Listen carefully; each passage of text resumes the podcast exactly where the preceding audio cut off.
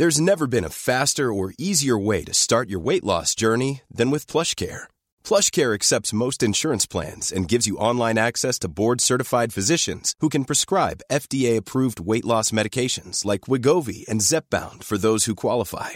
Take charge of your health and speak with a board-certified physician about a weight loss plan that's right for you. Get started today at PlushCare.com/weight loss. That's PlushCare.com/weight loss. PlushCare.com/weight loss. Heraldo Media Group presenta Me Lo Dijo Adela con Adela Micha.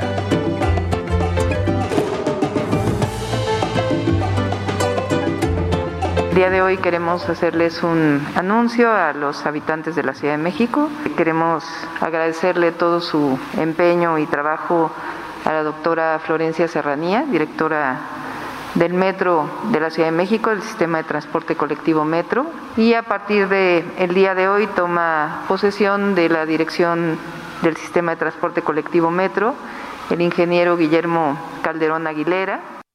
Bueno, fue ayer cuando Claudia Sheinbaum, finalmente jefa de gobierno de la Ciudad de México, anunció la salida de Florencia Serranía como directora del Metro, y su lugar, como escuchábamos, va a ser tomado por Guillermo Calderón. Serranía llevaba 55 días sin aparecer públicamente. En la videoconferencia de prensa no explicó el motivo de la destitución de Florencia Serranía, quien, por cierto, también fue directora del Metro del 2004 al 2006. La jefa de gobierno había señalado que las destituciones y el deslinde de responsabilidades por la tragedia de la línea 12 esperarían a los peritajes técnicos, y hasta el momento, según el dictamen preliminar que presentó la empresa noruega DNV, el colapso fue provocado por fallas en la construcción. Recordemos las palabras de Claudia Sheinbaum.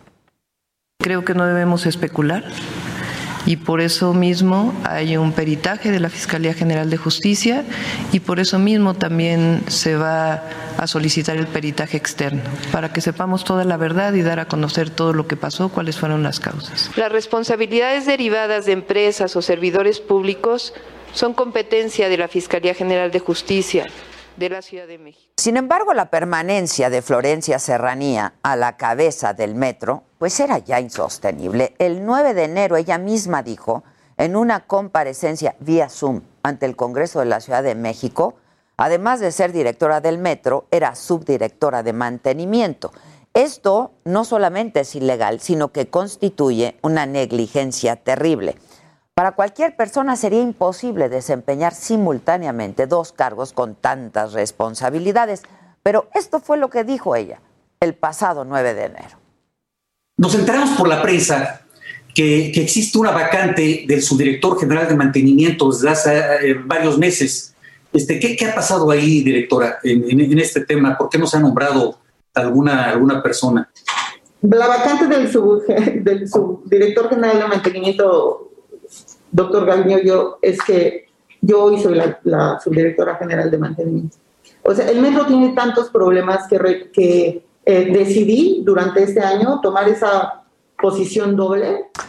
Bueno, lo cierto es que la salida de Florencia Serranía se enmarca en esta disputa por ver quién se hace responsable del costo técnico y político del accidente del Metro. De acuerdo con una investigación del diario Milenio que fue publicada ayer, el desplome pudo estar relacionado con que la llamada línea dorada estaba sobrecargada por 2.367 toneladas debido a las reparaciones que en el 2015 hicieron el entonces jefe de gobierno Miguel Ángel Mancera y Joel Ortega, su director del Metro. De ser comprobada esta información por los peritajes, no quita que la construcción del tramo que se vino abajo estuvo mal hecha. El diagnóstico inicial que realizó la empresa noruega DNV fue dado a conocer por el secretario de Obras de la ciudad, Jesús Antonio Esteva, el pasado 16 de junio. Así lo explica. Deformación y fractura en las vigas que conforman el puente de concreto acero. Se observan fracturas en los elementos de los sistemas de contraventeo. Estos pernos denotan una deficiencia en el proceso de soldadura aplicado. Además, se observan diferentes tipos de concreto en la tableta. Con relación a lo anterior, en las secciones que colapsaron se observa una condición similar, es decir, la evidencia de no tener la totalidad de los pernos requeridos en el plano de diseño y o huellas de soldadura de pernos posiblemente soldados. La salida de Serranía coincide con otro cambio hecho en el gobierno federal, la salida de Gabriel García Hernández de la Coordinación General de los Superdelegados. Esto se da a unos días de la derrota de Morena en la Ciudad de México en las pasadas elecciones. El 14 de julio y el 30 de agosto se van a presentar estos nuevos dictámenes sobre la línea 12 y entonces ya tendremos más claridad si la salida de Florencia Serranía fue por sus responsabilidades en la tragedia o pues tiene más bien otros tintes. Esto es Me Lo Dijo Adela. Yo soy Adela Micha y ya comenzamos ahora también por la cadena nacional del Heraldo Radio.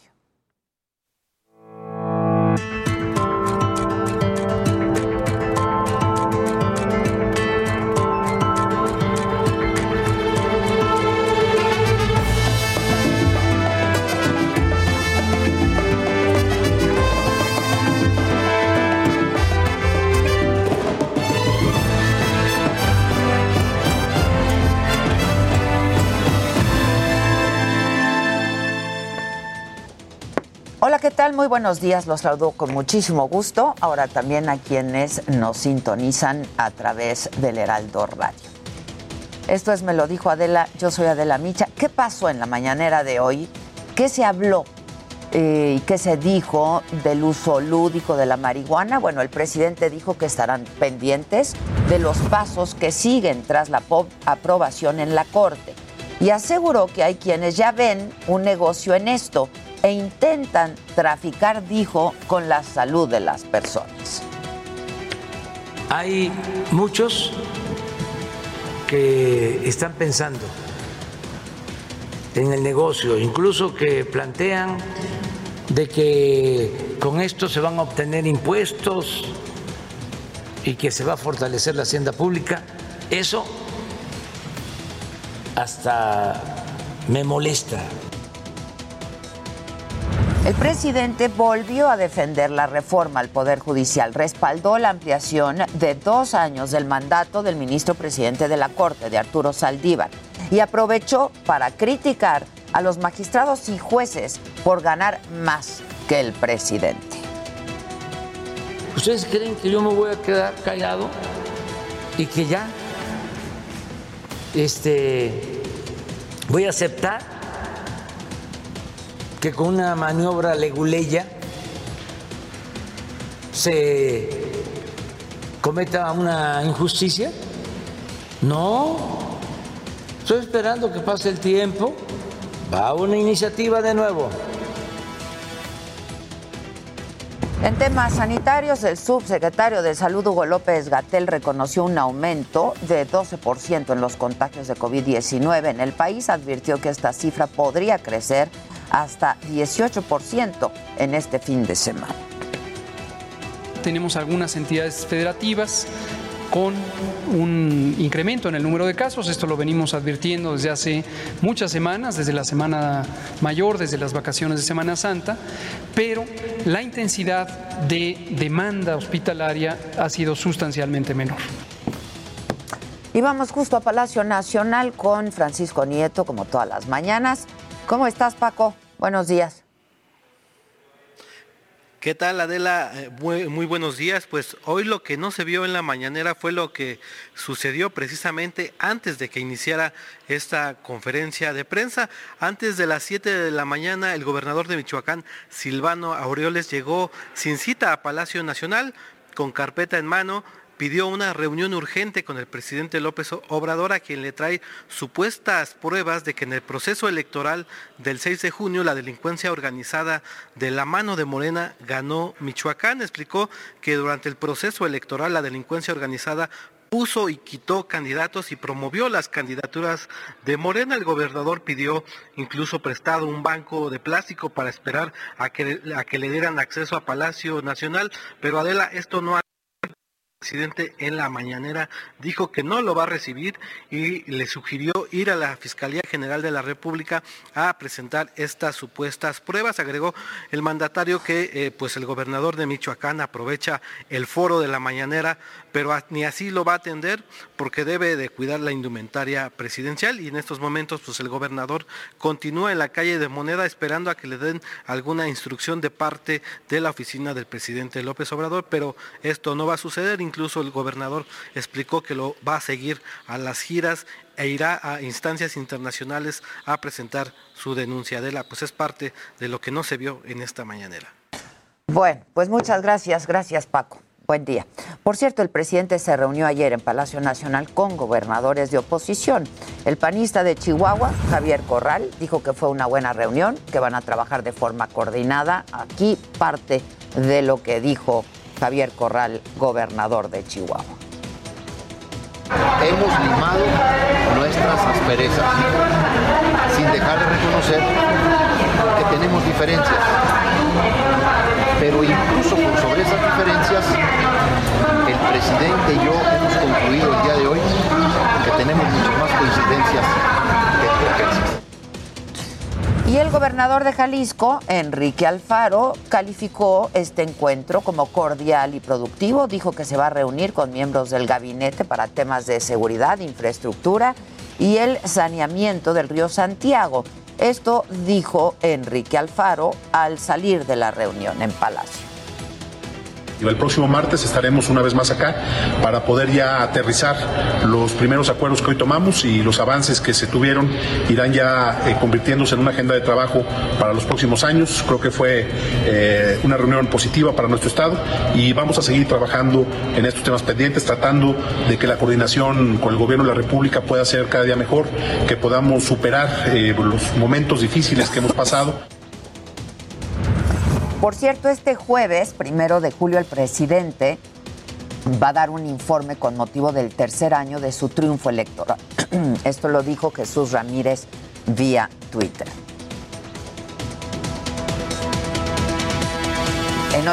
En otros temas, el gobernador de Tamaulipas, Francisco Javier García Cabeza de Vaca, reprochó el abandono de la Federación en tareas de seguridad en la entidad y le hizo un llamado para mandar una señal de no impunidad.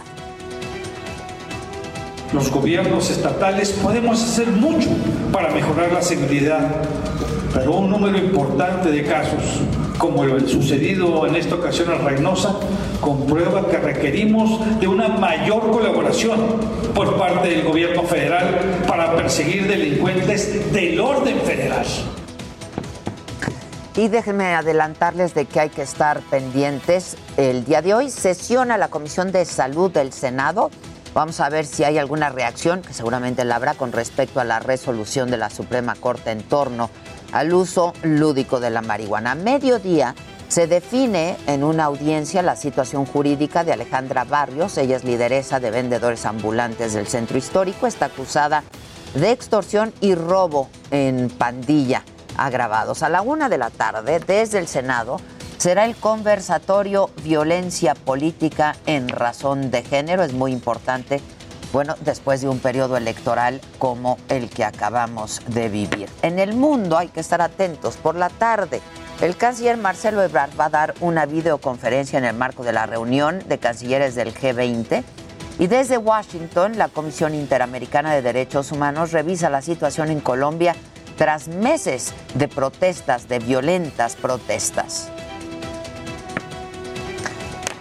Y justo en este momento, como se los había adelantado también, podemos ya hacer contacto con Guillermo Calderón, es vía Zoom, Calderón Aguilera. Él es ahora el actual director general del Metro, del Sistema de Transporte Colectivo Metro. El tema, bueno, pues por supuesto, a casi 2 meses del colapso de la línea 12, a medio año del incendio de la subestación, Florencia Serranía deja de ser la directora del Metro y ahora podemos conversar con el nuevo director, Guillermo Calderón Aguilera. Guillermo, ¿qué tal? Buen día.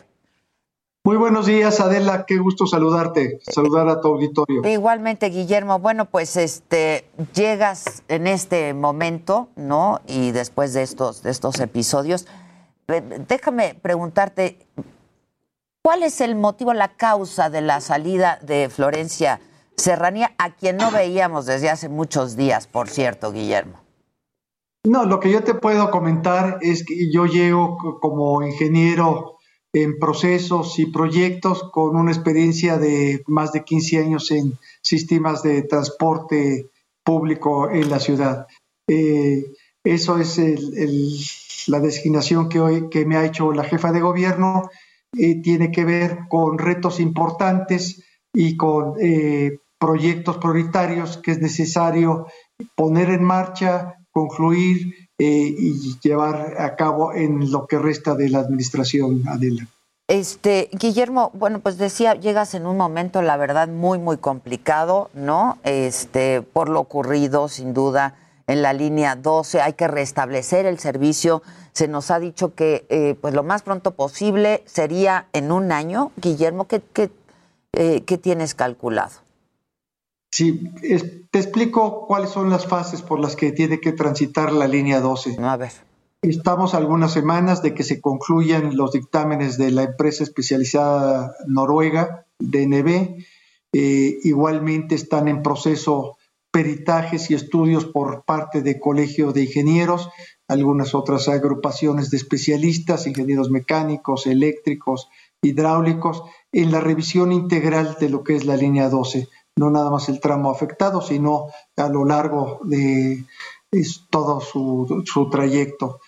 Con el bagaje producto de estos estudios y peritajes, se elaborarán las bases de diseño para la elaboración del proyecto ejecutivo. Ahí se definirá qué hay que hacer para reforzar la estructura, en qué puntos, con qué métodos, con qué materiales, para posteriormente proceder a su construcción, a la aplicación de lo que señale el proyecto ejecutivo y finalmente entrar en operaciones de una forma que garantizaremos será absolutamente segura, confiable y eficiente para los casi más de 400,000 usuarios que tiene esa línea, tenía antes de la pandemia y antes del accidente, cotidianamente la línea 12. Ese es el proceso. Por parte del metro, ¿cuál es nuestra función? En este momento estamos dando el acompañamiento en todo lo que nos soliciten las diferentes instancias, incluso la Fiscalía General, en cuanto a memorias de cálculo, proyectos, bitácoras, incluso maquinaria especial que tenga que ver con rieles o aspectos de nuestra competencia catenaria. Posteriormente, dar el seguimiento a todo lo que será el proceso constructivo para garantizar que los procedimientos constructivos de instalación, de soldaduras, todo eso sea cumplido estrictamente bajo los protocolos que marcan las normas, especificaciones y llevar la línea a un reconocimiento certificado internacional para en ese momento ponerla en marcha, Adela. Ese es el proceso y al final de este camino de reestructuración y rehabilitación de la línea 12, garantizar, tengan la plena seguridad todos nuestros usuarios, un traslado seguro y eficiente. Guillermo, a ver, me decías, pues esto supone, ¿no?, esta nueva responsabilidad y esta nueva tarea, tú como director del metro, desafíos grandes e importantes. No solamente es pues lo que sigue como resultado de este accidente, pero en general el metro, que es un tema complejo, pero muy, muy importante en la Ciudad de México. Guillermo, ¿qué tienes pensado? Bueno, lo dices bien, el metro es la columna vertebral de transporte no solo de la ciudad, de la zona metropolitana. Es el medio por el que se hacen los viajes más largos y más rápidos, por su característica de tener un túnel, una vía exclusiva y vehículos de gran capacidad. Pues lo que sigue es el restablecimiento de la subestación Buentono, ya lo platicábamos, pero viene un proyecto de gran envergadura. Después de 52 años de haber iniciado operaciones, la línea 1 nunca ha sido sujeta a una revisión, rehabilitación integral. Lo vamos a hacer en esta administración. Eso es la indicación de la jefa de gobierno, es cambiar todo el sustrato en el cual se soporta la vía, el balasto, durmientes, el riel, totalmente la pista de rodamiento de los trenes neumáticos, el riel de contacto y suministro de energía eléctrica, todo lo que es la señalización en los túneles, en estaciones, lo que tiene que ver con el pilotaje automático, pero igualmente con la infraestructura de los túneles, la red contra incendio, el drenaje, las bombas de desahogo de agua pluvial en caso de alguna demasía y sobre todo un centro de control, un PCC moderno en comunicación con el otro gran rubro, la adquisición de 29 trenes de gran eficiencia energética, comodidad en su traslado y sobre todo seguridad. Los trenes tienen un sistema de contacto con el riel y con el centro de control que se llama CBT, es control basado en telecomunicaciones, que pondrá nuestra automatización y nuestro control de trenes a los niveles equivalentes de los mejores sistemas del mundo. Ese es el proyecto mayúsculo para los próximos años, donde dedicaremos no solo nuestro mayor empeño y capacidad, sino recursos muy importantes. Adela, estamos hablando que es un proyecto de más de 36 mil millones de pesos, de larga envergadura, que tiene que ver también con el mantenimiento por varios años del parque, del material rodante que se adquiere. Entonces eso es un proyecto muy importante. Guillermo, sobre el mantenimiento del metro en general, pues pareciera que es algo que se tiene que hacer, pues, ¿no? Con periodicidad y de manera muy disciplinada, Guillermo. Sí, el mantenimiento tiene periodicidad, diferentes términos y diferentes componentes. La periodicidad va desde el día a día. De día a día. Instalaciones que se tienen que revisar por las noches, trenes que se tiene que dar mantenimiento igualmente fuera de las horas de operación. Periodicidad en cuanto al cumplimiento de los programas de mantenimiento de los que han citado los diferentes proveedores y componentes de los trenes. Hay algunos que tienen regularmente que revisarse a los 200,000 kilómetros, otros a los 400,000 kilómetros. La revisión continua de los neumáticos. Los neumáticos tienen una vida útil estudiada, programada. Entonces, no esperar a que ésta se rebase o que pase el accidente o con la contingencia de una picadura, una ponchadura, sino si ya llegó a su término de vida, pues ¿para qué esperamos a que el componente falle? Sustituyámoslo. Claro, todo eso pasa por una gran organización en los esquemas de mantenimiento, en los esquemas de proveeduría, en los esquemas de adquisición, de licitaciones y la parte financiera. Cuanto a la parte financiera, el compromiso de la doctora Sheinbaum ha sido que el metro cuenta y contará con los recursos necesarios para este tipo de mantenimientos cotidianos, de instalaciones fijas, que son las estaciones, escaleras, elevadores, andenes, señalización, lámparas, mamparas y el material rodante, que son los trenes, Adela. ¿Es prioridad y habrá presupuesto, Guillermo? Es prioridad y habrá presupuesto. Y prueba de ello es el proyecto de la subestación de alta tensión de Buen Tono. Tiene asignado 4.500 millones de pesos. La semana que entra damos la primera administración del orden de 1.700 millones de pesos a la Comisión Federal de Electricidad para que finque los pedidos, se produzcan estos transformadores de alta tensión y todo esté en tiempo para que a finales de año restablezcamos el servicio de manera eficiente y segura. Bueno, pues yo espero que próximamente vengas y te des una vuelta por aquí. No quiero que nos corten, pero agradezco mucho pues esta primera charla y espero verte por aquí para poder hablar pues más largo, tan largo como es el metro, ¿no? Hay mucho de qué hablar, hay mucho de qué hablar. Con todo gusto, Adela. Muchas gracias. Muchas gracias. Guillermo Calderón Aguilera es el nuevo director general del metro. Así es que, bueno, pues estaremos atentos. Muy complicado y con todo esto que ha venido ocurriendo recientemente. Es una mala temporada en poco tiempo en el metro. Hacemos una pausa, volvemos con mucho más. Hoy es martes, hoy... Los trapos trendo y los abogados. Xóchitl Gálvez va a estar con nosotros también al volver. No se vaya. Esto es Me lo dijo Adela.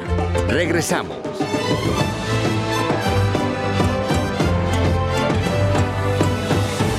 Heraldo Radio, la H que sí suena y ahora también se escucha.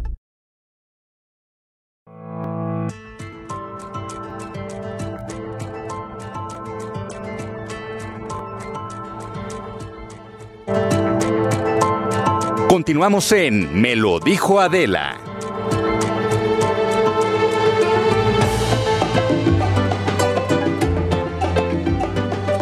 Dice Marta Victoria, dos mujeres que admiro mucho.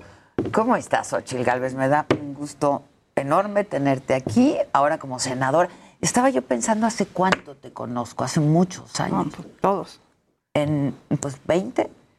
O antes. Mira, ¿te acuerdas que hacíamos el programa? Antes. No, antes. El programa de mujeres trabajando. Sí, nos conocemos como desde el 97. Fácil. Te hice una entrevista porque pues, eras ingeniera, una buena empresaria, inteligente, ¿no?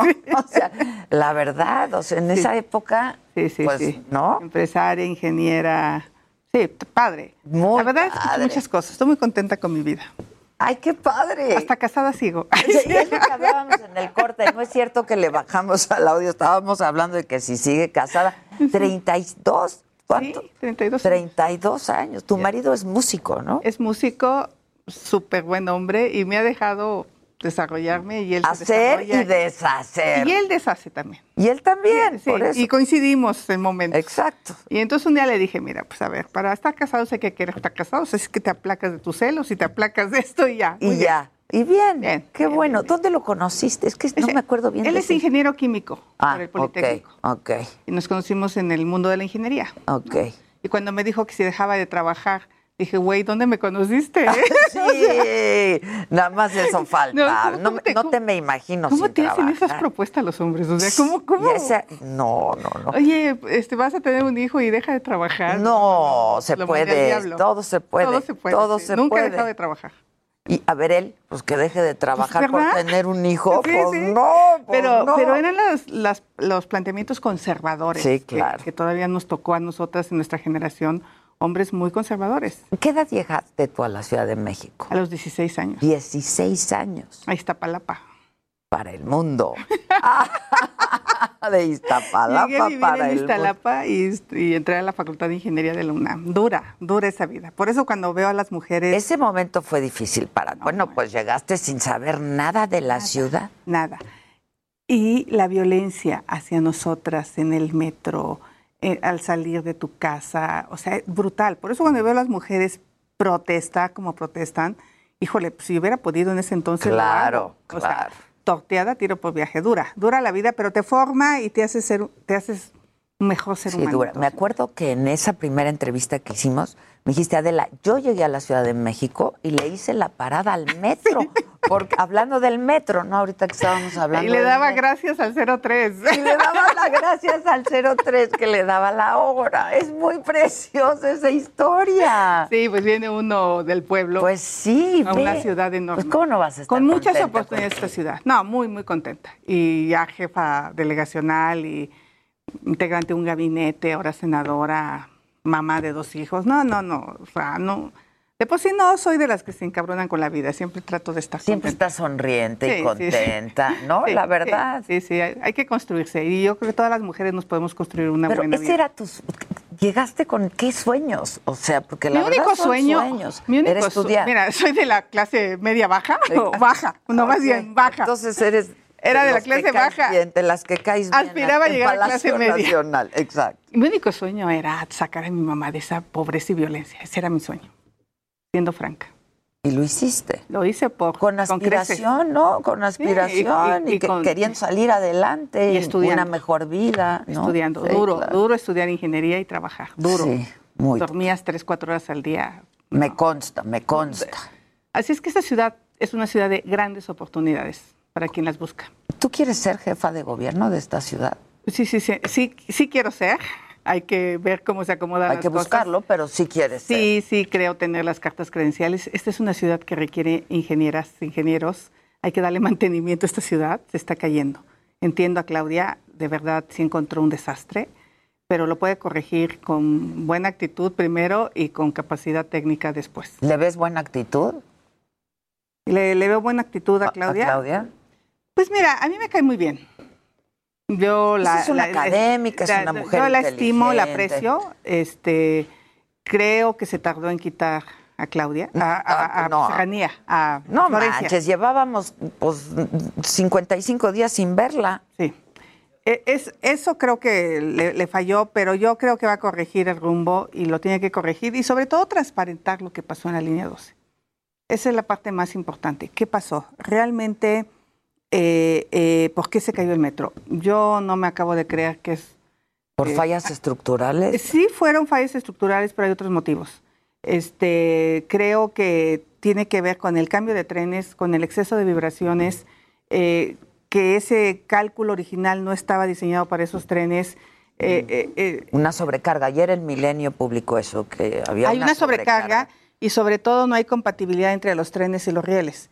Y eso genera una enorme vibración durante mucho tiempo. Entonces hay que analizar cómo repercutieron en la estructura esas vibraciones. O sea, hay mucho que estudiar todavía y a mí sí me gustaría que el proyecto ejecutivo fuera público y que los dictámenes, todo fuera público, los peritajes. Sí, como debe de ser, ¿no? Sí. Pues... es una tragedia, no se puede caer. Una tragedia, de verdad. No se puede caer el metro. En ninguna parte del mundo se cae un transporte público, porque además cuando calculas el metro... lo calculas muy sobrado. O sea, hay estructuras... Y a futuro también, ¿no? O sea... No, hay estructuras que las calculas al ras. Okay. Pero cuando vas a transportar gente, lo sobrecalculas. Okay. O sea, multiplicas por 10, pues. Porque, por lo menos. Por lo menos, sí. Claro. Pero es ya como el tipo de estructura. Entonces hay que estudiar muy bien lo que pasó. Y el tema del agua es un tema que no hemos resuelto en la ciudad. El tema de la movilidad, hay que seguir trabajando en él. Obviamente el mantenimiento que no se ve y que la gente no aprecia, eso es algo que hay que plantearlo. Creo que la izquierda ha dado muchos apoyos económicos durante mucho tiempo y está bien, pero no han resuelto el problema de la pobreza y se han demeritado los servicios urbanos. Entonces tiene que haber un equilibrio entre el apoyo. Yo preferiría que la gente tuviera trabajo y se ganara su vida trabajando y no con dádivas, y que el dinero público realmente se empleara en mejorar el transporte, en mejorar los servicios de agua, en mejorar los servicios de drenaje. Eso se traduce en una mejor calidad de vida en la ciudad. Mira, yo te voy a poner un ejemplo. Cuando yo estuve de delegada, y el actual delegado, yo gastaba 80 millones de apoyos a adultos mayores y personas con discapacidad. Fue el enfoque. Y compré 53 camiones de basura. El delegado que va saliendo prefirió dar una tarjeta que se llama empleadora y darle apoyo a la gente directo, pero no compró un solo camión de basura. Al rato no va a haber camiones de basura que pasen a recoger la basura. ¿Qué prefiere la gente? ¿Prefiere tener buenos servicios urbanos o prefiere apoyos de 2,000 pesos que finalmente no le resuelven? Tampoco le alcanza, no le resuelve. Y lo otro es generar un clima de negocios que permita que la gente emprendedora pueda emprender y generar empleo. Creo que este es el enfoque que hay que darle a la ciudad. Oye, ¿cómo viste la elección en la Ciudad de México? Es tremenda. Muy sorpresiva, ¿no? No tan sorpresiva. A ver. Yo creo que esta ciudad hay una clase media que se levanta todos los días a trabajar, que le lucha todos los días, que había logrado conseguir un crédito para coche, un crédito para casa. Y realmente el gobierno abandonó a estas personas. ¿Por qué las abandonó? porque no hubo un solo apoyo económico para las personas que perdieron su empleo. Ahora en pandemia, ¿no? En pandemia. O sea, cuando todos los países apoyaron. No apoyaron al empresario, pero no te hablo del empresario Carlos Slim. Te hablo de la, sí, de la estética, no, claro, la carnicería, la papelería. Pero sí, ¿no? Sí, el restaurante, sí, ¿no? El changarrito de la colonia. Sí. Y entonces, esos empresarios están endeudados, deben rentas, deben en las tarjetas, le deben al crédito que hayan pedido. O sea, esta clase media está muy, muy endeudada para poder haber sostenido los pocos empleos que pudieron. La gente que trabajaba, que estaba acostumbrada a trabajar, no ha podido encontrar empleo, y los que han encontrado un empleo precario porque le están pagando menos de lo que ganaban antes de la pandemia. Sí. Entonces creo que el no haber tomado una decisión de darle un apoyo económico que era lógico a estas personas, pues sí se lo cobraron. Que no tronaran, ¿no? O sea, y paras un poco el Tren Maya, paras un poco el aeropuerto, paras un poco tus obras faraónicas y apoyas a los mexicanos. Hay gente que hasta el día de hoy no la está librando para llevar papas a su casa. Es que lo urgente es lo que se impone, lo urgente es lo que se impone. Y por otro lado, insisto, malos gobiernos de parte de algunos alcaldes de Morena, muy enfocados al tema clientelar, muy enfocados al tema electoral y no enfocados a gobernar. Creo que... Y por otro lado, yo creo que también fue un castigo al presidente. Quizá es a donde más repercusión tiene la mañanera, al contrario de lo que dice el presidente, que llega a todos. Que llega, ¿no? Y la gente, yo creo que sí tiene un poco de hartazgo de decir, ya deje de pelearse. Ahorita este pleito con los niños con cáncer, o sea, no... Bueno, no, López-Gatell... No, bueno, pero aprendió... Es criminal. Él tiene que irse, tiene que renunciar, o sea, es un personaje que hizo un pésimo manejo de la pandemia, es un personaje que ha hecho un mal trabajo como subsecretario y ahora culpar a los niños de cáncer como golpistas... Golpistas, eso... Pero es la lógica que traen, empiezan con las ONGs, ¿no? Es que las ONGs buscan desestabilizar al gobierno. Pues justo hay que apoyar a las ONGs que visibilizan la corrupción del gobierno. Y bueno, creo que es la principal bandera del presidente, ¿no? Combatir la corrupción. Yo especialmente me he enfocado en este gobierno a analizar qué está pasando con los temas de corrupción. 80% de las asignaciones a contratos son por adjudicación directa e invitación restringida. O sea, es una locura. 80%. O sea, hay gente que se está haciendo millonaria. El hijo de Manuel Bartlett vendiéndole ventiladores al Seguro Social. Pero ese es un contrato de más de 20 contratos que le encontré y no sé cuántos lleve ahora. Le había vendido por cerca de 200 millones de pesos al IMSS, a la Defensa Nacional. O sea, sigue este nivel de compadrazgo. Los compadres de Irmeréndira Sandoval, de Rocío Nale, perdón, asignándole un contrato de 5,000 millones en la refinería de Dos Bocas, a una empresa que se creó una semana antes. O sea, una semana antes. Que se creó para ese fin, o sea. O sea, pero ¿cómo le das tú un contrato a una empresa nueva de 5,000 millones de pesos? ¿Cómo sacó su RFC? ¿Dónde obtuvo todos sus documentos? Cualquier hijo de vecino que intenta poner una empresa, mínimo se lleva 2, 3 meses para que Hacienda vaya y te dé. Mínimo. Y ahorita no hay citas en Hacienda, ¿no? Entonces, ¿cómo lograron ellos armar toda una estructura de empresas para asignarse contratos? Y la Auditoría Superior de la Federación, pues dejando mucho que desear, porque sacó un dictamen sobre el aeropuerto diciendo que había un quebranto de cerca de 300,000 millones, le pegan en la mesa, corren al auditor y sacan un nuevo dictamen. Yo realmente quiero conocer los papeles de trabajo de esa auditoría para saber quién tenía razón. O sea, yo a lo mejor no son 100,000, pero tampoco son 300,000, pero no sé. Hay que analizarlo. Entonces, la corrupción para mí es el gran pendiente. ¿Te acuerdas de las personas que murieron con heparina contaminada en Tabasco? Sí, claro. Digo, a la fecha no han despedido, metido a la cárcel al director de su hospital.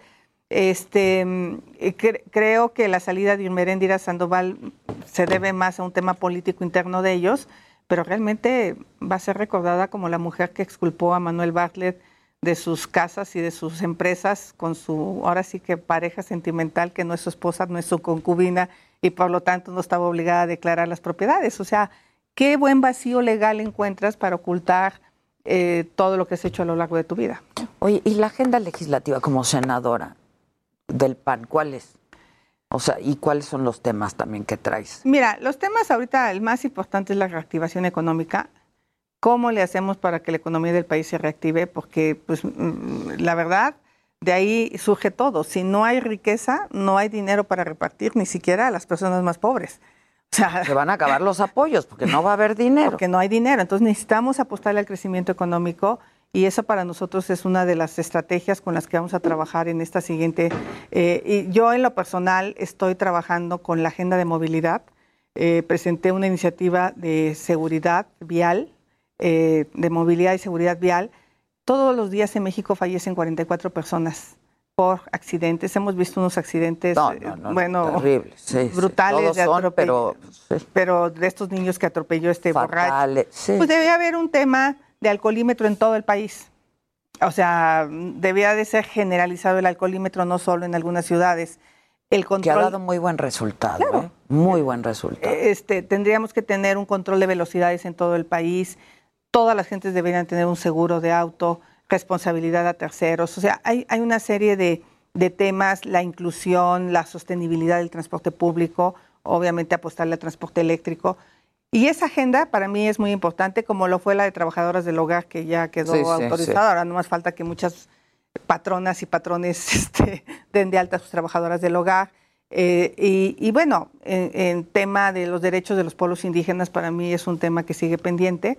No hay consulta, estamos consultando un enjuiciamiento a presidentes, pero no, bueno, que no sea presidentes, a personajes del pasado. Podríamos meter a Gatell ahí. Pues claro, ahí entra Gatell, por supuesto, el mismo López Obrador. Pues yo he venido insistiendo, el pasado es ayer, claro, ¿no? Claro. Entonces, pues entran. Pero no hay consulta a los pueblos indígenas para el Tren Maya, para el transísmico. Ahorita veo que expropiaron algunas tierras. Ahí alrededor de Santa Lucía, ahí hay todavía pueblos indígenas establecidos. Habrá que ver si se les consultó antes de hacerle la expropiación. Ese tema sigue pendiente con el actual presidente y obviamente, pues, tema de salud. O sea, hoy hay menos gente con beneficio de seguridad social y hay que trabajar en ello. Pues el seguro popular, ¿no? Funcionaba y lo quitaron. O sea, funcionaba, lo quitaron con la esperanza de ofrecerte algo nuevo y nunca llegó lo nuevo. Es como si yo te digo, oye, a ver, déjame tirar tu casa y te prometo que te voy a hacer un edificio de 30 niveles. Y la tiras y no. Y la tiraste y no hubo el edificio de 30 niveles. Entonces, pues hubieras construido el edificio de 30 niveles y cuando ya lo tienes listo, pues entonces ahora sí te canjeó tu casa. Pero aquí no, le quitaste lo poco que tenía la gente. Porque el Seguro Popular sí apoyaba a las mujeres embarazadas cuando iban a dar a luz con $600 de pago. Sí apoyaba a los niños con cáncer. Sí había todo un sistema de adquisiciones. O sea, si había corrupción, pues es muy probable que lo hubiera. O sea, Chiapas era uno de los estados que menos comprobación tenían en el Seguro Popular o más deudas tenían. Y yo nunca he visto que se investigue a estos gobernadores que hicieron mal uso del Seguro Popular. Yo no veo a nadie en la cárcel. O sea, el presidente habló de corrupción en el Seguro Popular, pero fue incapaz de denunciar a alguien y sobre todo de meterlo a la cárcel. Entonces, con el argumento de la corrupción quitaste las estancias infantiles. Y lo mismo, igual. Hoy 7 de cada 10... Fue un golpe durísimo. Bueno, durísimo, porque hoy 7 de cada 10 personas que están desempleadas son mujeres. En buena medida porque se han tenido que quedar a que los hijos estudien. Otras porque no tienen dónde dejar sus hijos. Pero hoy las mujeres no están teniendo trabajo. Entonces, por supuesto que hay cosas positivas del actual gobierno, no quiero decir que todo es negativo, pero desafortunadamente pues, lo poco positivo se empañece contra el desastre, por ejemplo, de la seguridad. Es increíble la cantidad de personas muertas. ¿Cómo viste el proceso electoral a propósito de esto? ¿Y al PAN cómo le fue? Mira, no nos fue bien, o sea, no podemos decir que nos fue bien por los triunfos de la Ciudad de México y del Estado de México. O sea, nos fue bien en el centro del país, pero perder gubernaturas que se tenían y que se podían haber ganado, pues nos fue mal, o sea, no pudimos ganar. Entonces es como una victoria amarga para Morena, que lo definía alguien muy bien, y para el PAN es una derrota dulce, ¿no? Por la ciudad, por el Estado de México, que sí es un buen triunfo. Entonces, lo que el PAN tiene que aprender, pues es todavía a mandar todavía mejores candidatos y candidatas y realmente aprender del pasado y comprometerse a hacer gobiernos impecables en temas de cero corrupción, en temas de eficacia. Me da mucho gusto ver Querétaro, por ejemplo, que ayer el gobernador pagó la deuda. La deja en cero. La deja en cero. La deja en cero. Es un estado seguro, es un estado con empleo. Obviamente es un estado pequeño, ¿no? Ahora mi compañero Mauricio Curi, yo creo que lo va a hacer bastante bien, pero encuentro un piso muy bueno para hacerlo bien. Híjole, no quiero pensar ser gobernador de un estado endeudado como Veracruz, con todo y pobre Cuitláhuac, ¿no? Sí, sí, sí. Se encontró un desastre de estado. Por más que quieras, no hay un buen piso.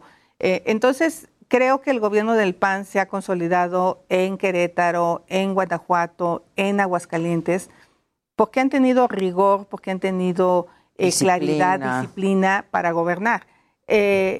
Vamos a ver si Morena es capaz de hacer estos gobiernos que le puedan realmente enraizar. Mal que bien, Baja California estaba razonablemente bien. Llega Morena, y si Morena hace un desastre, pues no dudes que el siguiente gobierno es del PAN.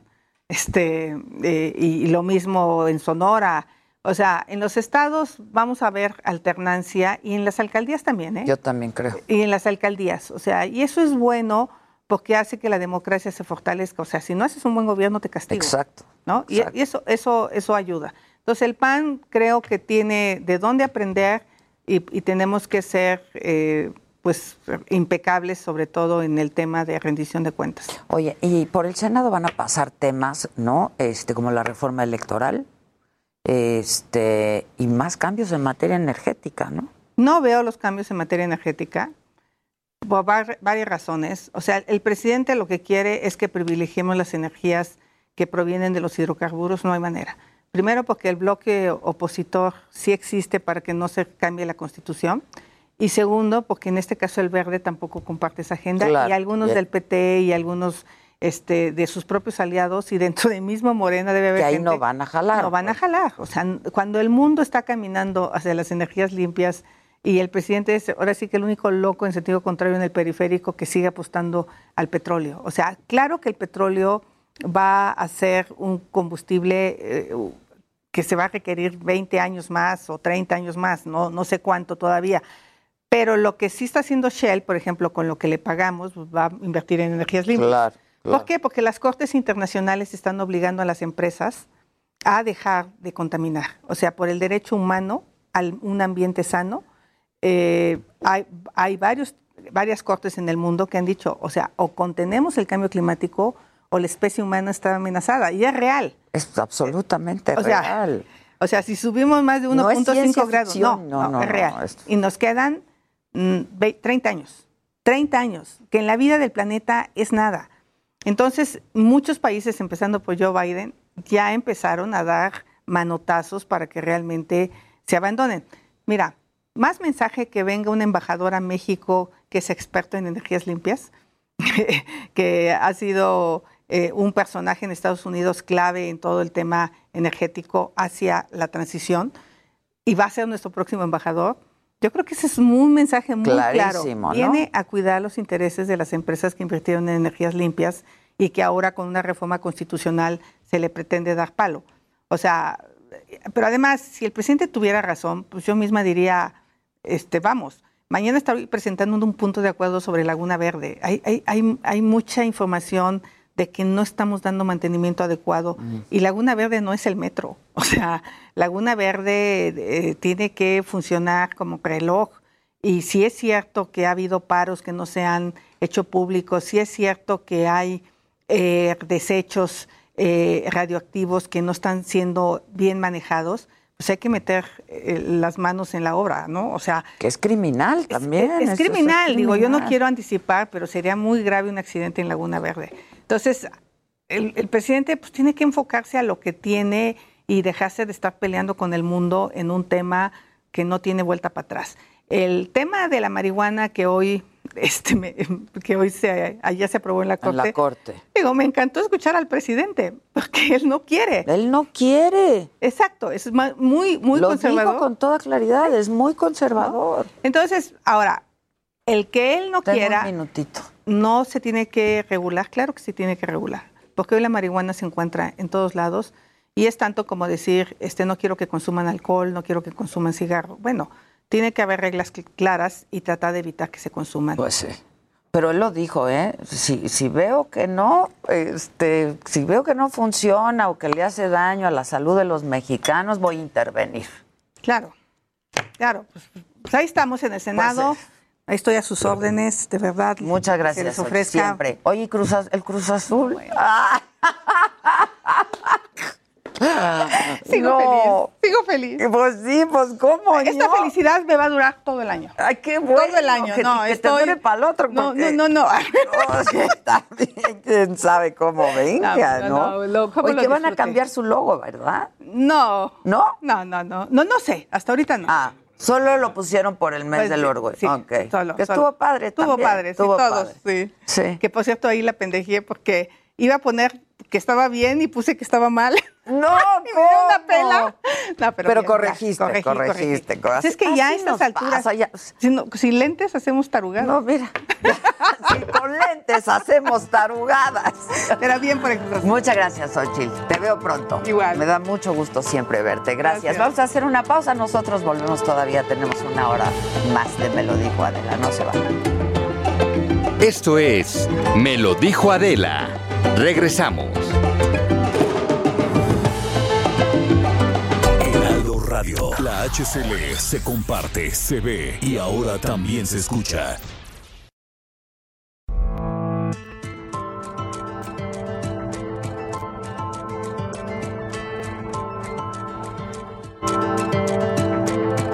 Continuamos en Me Lo Dijo Adela.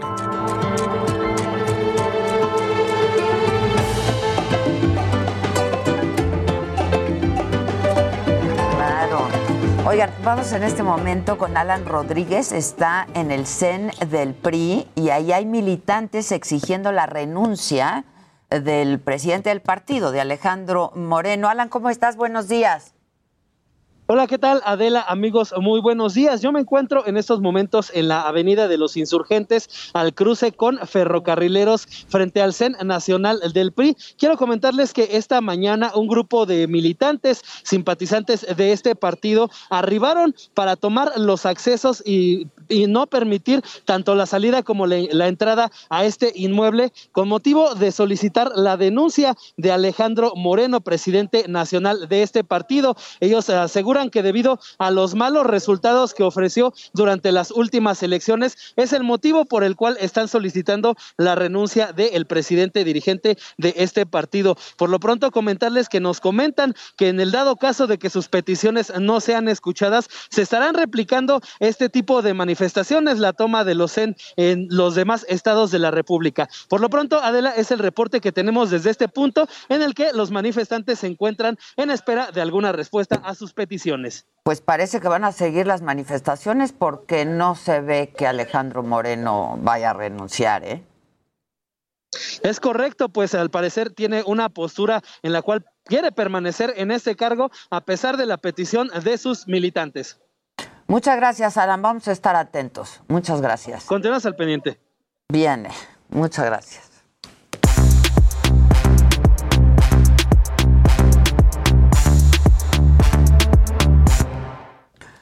Bueno, para todos aquellos que nos escuchan por la radio, la mesa está servida, como nos dijo ayer. Exacto, sí. La mesa está servida y estamos todos a la mesa.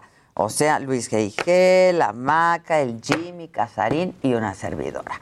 ¿Qué? ¿Quién empieza? ¿O ya va a empezar la rebatinga aquí? ¿Cómo viene? Me volteas a ver con cara. Es que está... Ver, aquí estoy tranquilo. Me voy a echar un macabrón. A ver, me voy a echar un macabrón porque... ¿Saben que a mí los globos aerostáticos siempre... O sea, como que todos piensan de, ay, qué inocentes, ahí vas flotando. Y a mí me dan mucho miedo los globos aerostáticos. ¿Pero te has subido? Sí, y me dan mucho miedo, porque ahí vas dependiendo que del viento, que del fuego. O sea, sí, una vez se nos cayó, ¿eh? Sí, ¿en serio? Sí, pero tú, contigo arriba. Con mis hijos y yo y mucha gente más. En esa canastita. En la canastita, y pues no estábamos muy arriba todavía, y se desplomó. Wow. Pues qué bueno que no estaban muy arriba. O sea, de agárrense agárrense. Sí, se desbalancea. Bueno, pero otros me ha ido muy bien y es padrísimo. Sí, se sí es muy padre. La verdad, y sí ves el amanecer, ¿no? O sí, sea, muy ejemplo, precioso. O sea, sí es una experiencia muy bonita. O Capadocia, por ejemplo, ¿no? Bueno. También es muy impresionante, pero en Albuquerque, Nuevo México, esto está mega macabrón. Murieron 5 personas. Sí, es que es peligroso. La verdad, yo les voy a ir platicando en radio. Las imágenes están en la televisión. Resulta que chocó, ahí se ve el globo cómo va ya desinflado, desplomándose. No chocó contra unos cables eléctricos.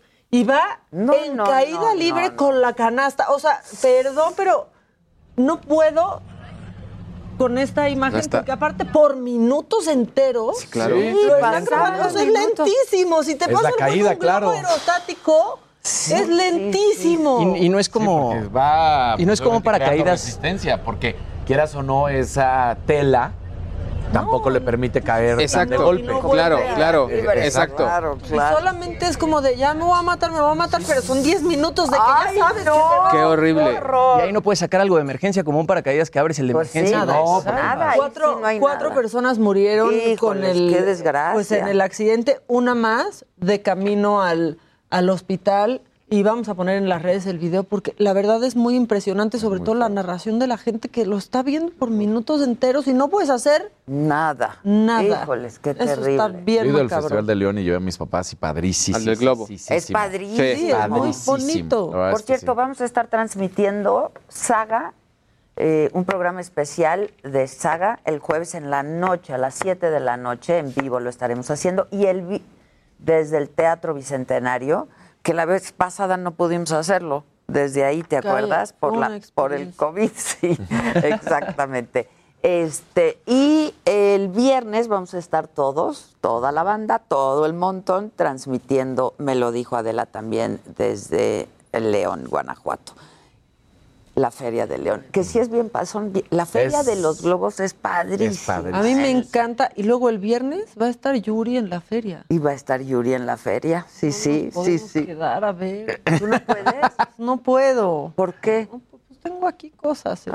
Hombre. Ya sabes, las diligencias. ¿Cómo es la vida?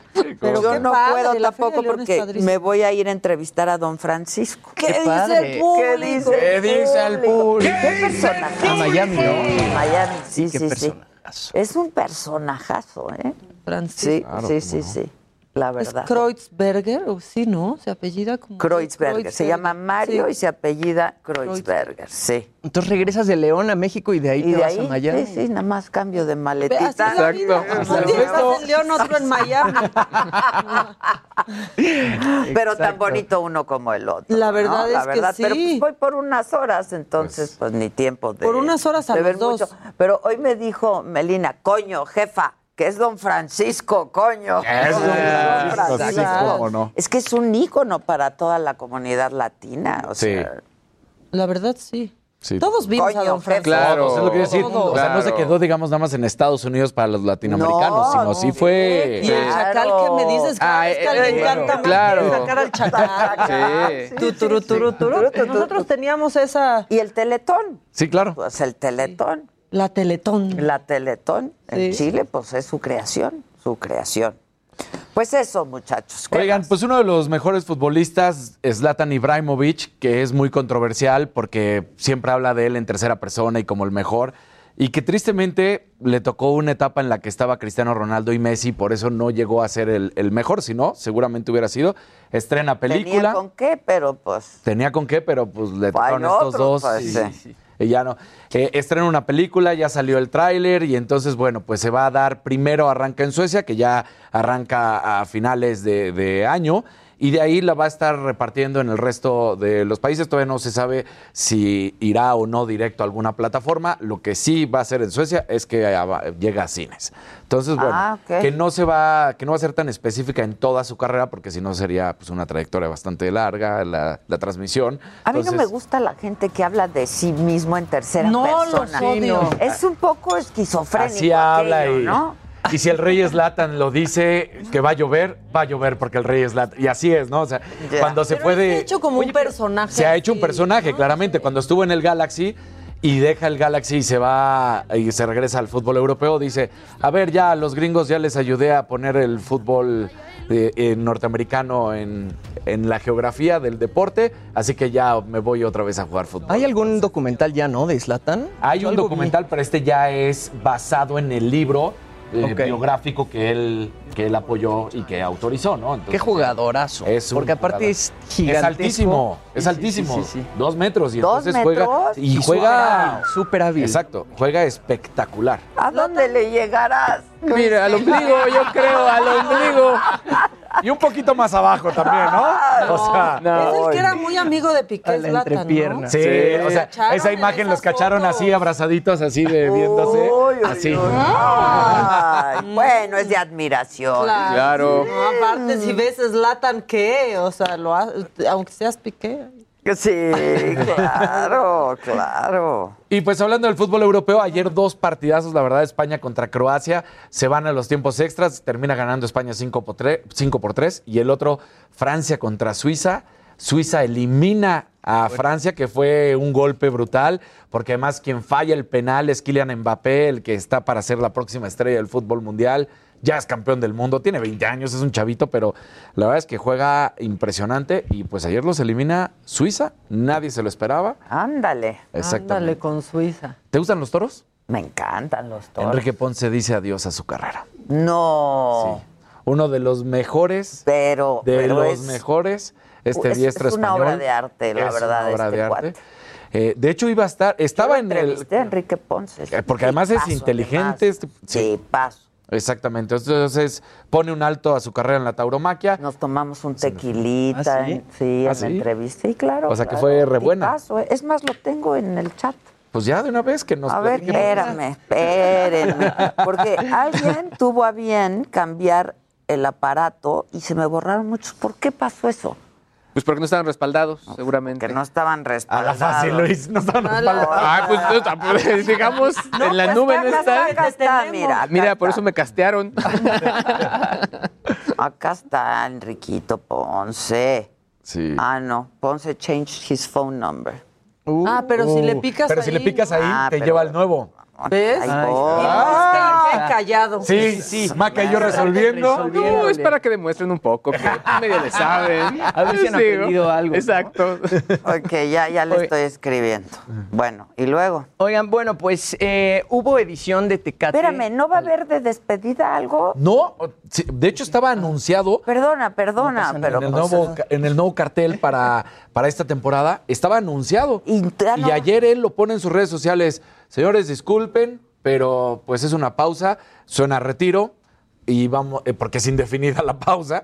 Entonces, al parecer ya dice hasta ahí, pero no hay ninguna corrida de despedida hasta hoy por hoy. ¿Y esa entrevista también está embargada? Seguro. ¿Por Televisa? Yo creo sí. A ver, chequen, porque fue buena entrevista también. Bueno, llegó, por ejemplo, uno de los récords más importantes que tiene de indultos de toros. 38 toros indultados. O sea, es récord. No, era un... No, máster. Un artista, la verdad. Exacto. Un artista. Sí. ¿Qué ibas a decir? Perdón, nada, te interrumpí. Que justamente ayer se da la noticia de que Tecate Pal Norte, la edición presencial, sí se va a hacer en Monterrey. Se hizo una edición virtual en abril que estuvo muy padre, pero pues para todos los amantes de la música y que ya quieren los festivales de regreso, se hace Tecate Pal Norte en Monterrey el 12 y 13 de noviembre. Y bueno, el line-up está increíble. Van a estar los Foo Fighters, va a estar Tame Impala, The Cooks, Whitest Boy Alive, Alejandro Fernández, Babasónicos, Danny Ocean, Piso 21, entre muchos otros artistas increíbles. Los boletos salen a la venta el 5 de julio por Ticketmaster. Entonces, pues es momento de comprar esos boletos porque va a estar increíble. Para hacer este festival, o bueno, esta edición posible, van a ampliar el espacio del lugar a 40 hectáreas y bueno, va a contar con todos los filtros de sanidad. Y pues esperamos podamos ir porque el Tecate Pal Norte... pues siempre es garantía y aparte siempre hay como shows sorpresa en los que se terminan presentando artistas que no estaban planeados presentarse. Gustavito Prado, ¿qué nos traes? Les traje un amigo. Ya vi que viene. ¿Nos sentamos aquí todos? Sí, claro. ¿Nos va a faltar una silla o tenemos suficiente? Oye, Ana Chavana tenemos, dice que la no falta nada. Felicidades, Ana Chavana. Sí, admite. ¿Cómo estás, Gustavito? Hola, ¿cómo estás? Muy bien, ¿y tú? Hola, me gustan las arañas. Anuar. Daniel, ¿cómo estás, Anuar? ¿Qué onda, Anuar? ¿Cómo estás? ¿Todo bien? Anuar, hola. Te traje Anuar Layón. Hola, un placer. ¿Cómo estás, Anuar? Muy bien, muchas gracias. Exacto, gusto estar aquí. No, hombre, al contrario, bienvenido, gran fiesta aquí, miren. Mesa llena. Mesa súper llena. Servida y súper llena. Oye, pues qué bien. Pues mira, les quiero presentarles a Anuar Layón. Anuar Layón, de repente la gente dice, ay, mira, está haciendo el estrellato, los likes y todas esas cosas. Pero es alguien que de verdad ha trabajado desde hace muchísimos años para construir su marca. Y entonces hay muchísimos años antes de todo lo que después lo llevó así como a hacer tu presencia mediática. Y hay muchas cosas después.